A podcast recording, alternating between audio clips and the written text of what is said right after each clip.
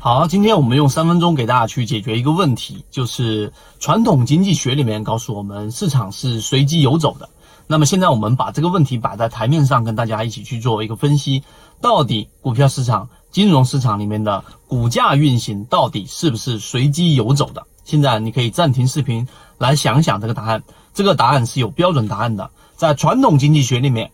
告诉我们，这个市场是随机游走的，而我可以很。确信的告诉给大家，我们这么多年的经验，以及现在最前沿的复杂经济学告诉给我们，市场并不是随机游走的。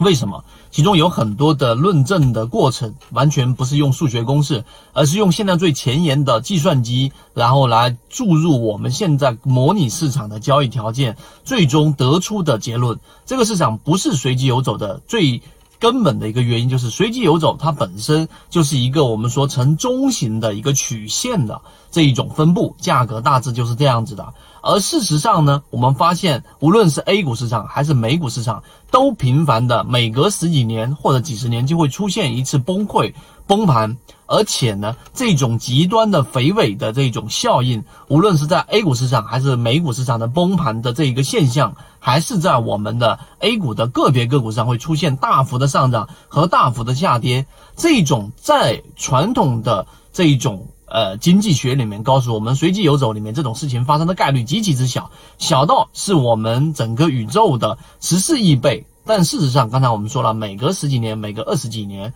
它就发生过一次。所以现在大家要改变一个自己的这种思维，市场的股价并不是随机游走的，这是第一个。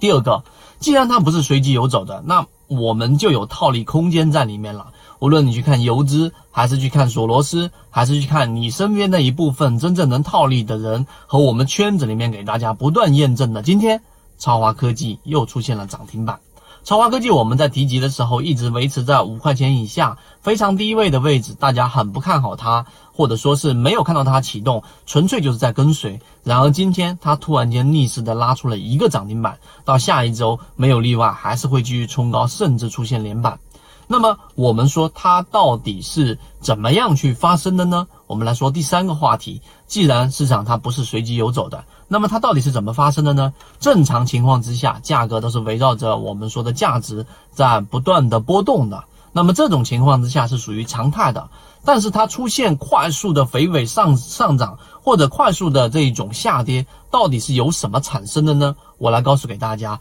它的产生原因是要从一个切入点去理解，那就是大资金掌握在谁的手上。目前的资金大部分都掌握在市场当中的机构，例如说这种养老基金和很多的这种基金，它掌握在这一些最聪明的人的手上，并且这些机构呢，往往都是在做我们所说的这一种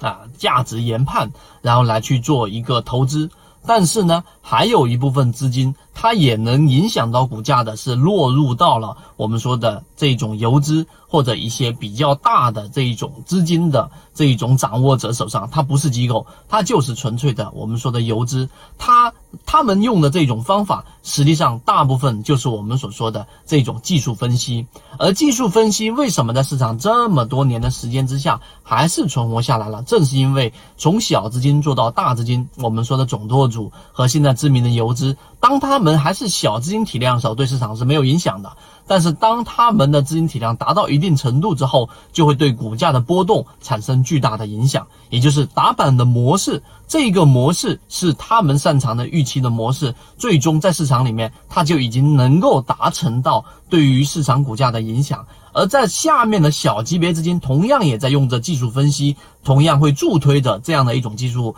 然后呢，不断的往上去把股价推到一种非理性的一种区域。如果你能理解这一点之后，你就会知道这个市场里面是有套利空间存在的。而这个套利空间存在，就正如巴菲特和索罗斯所说的，市场会不断的犯错，而我在市场犯错的时候套利。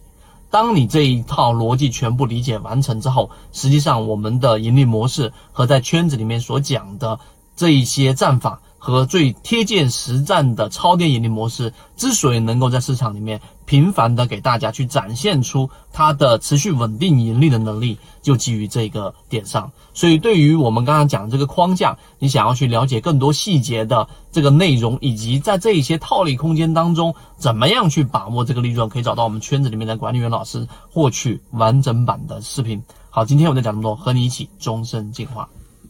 交易过程当中没有亏钱的股票，只有亏钱的操作。只有建立完整的交易系统，才能在股市里面真正的去做到盈利。可以直接在本专辑的简介找到我。